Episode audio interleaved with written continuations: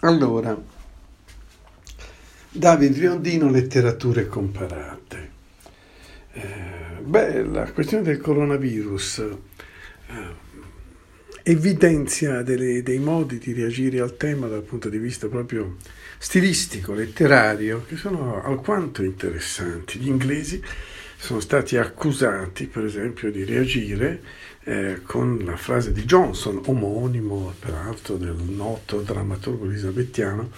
che dice eh, prepariamoci a perdere i nostri cari, quindi un'idea di epidemia come battaglia, la vita è una eh, tragedia, è un'arena, chi ce la fa ce la fa, chi non ce la fa non ce la fa, dentro questa battaglia c'è il sublime e l'orribile dei destini privati che vengono comunque raccontati, ma il quadro generale è questo. Siamo dalle parti quindi di Shakespeare come tipo di influsso di impostazione tragico-lirico-letteraria. Mentre da noi, ecco, una poetessa come Mariangela Gualtieri, subito il 9 di marzo, i primi giorni, eh, fa una bellissima poesia nella quale si tratta, grosso modo, del tema della ibris nei confronti della natura, della rivolta della natura alla nostra violenza, del nostro cattivo rispetto degli animali, delle piante, del mondo e di noi stessi, nel nostro,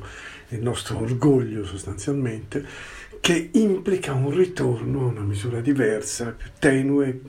familiare, relazionale, patriarcale per certi versi, anzi matriarcale. È una, eh, una delicatezza con dei colori, con delle pastellature di tipo pascoliano. Quindi abbiamo da una parte Pascoli, l'Italia pascoliana, la famiglia, le madri, il pane, il, le colline, il dolore, lo struggimento, l'azzurro e dall'altra parte Shakespeare, il sangue, la foglia, il fango, i cavalli, gli zoccoli e le spade. Tra questi due eh, estremi si misura la, la letteratura, diciamo, eh, britannica e la letteratura eh, latina con una piccola aggiunta che diciamo, in ognuna delle due letterature si, si, si definiscono delle figure. No? Eh, quella del, del, dell'eroe shakespeariano, un po' cinico, un po' eh, drammatico, un po' così eh, tra Re Lire e il suo giullare, diciamo, e quella di Enea nella nostra dimensione latina. Enea è diventato un simbolo improvvisamente interessante, importante, perché lui soprattutto Enea col babbo sulle spalle, Anchise, e il giovinetto figlio, eh, che, che, come diavolo si chiamava, Scania mi sembra, che se lo porta dietro. Eh, è un, un, un, gruppo pittorico e marmorico che viene spesso citato che ha l'idea della pietas, cioè nell'epidemia noi sottolineiamo la pietà, mentre i cattivi shakespeariani sottolineano l'elemento bellico e della società che deve procedere. In questo senso un elemento bellico perché in guerra si fa il calcolo delle vittime al momento in cui si entra in campo.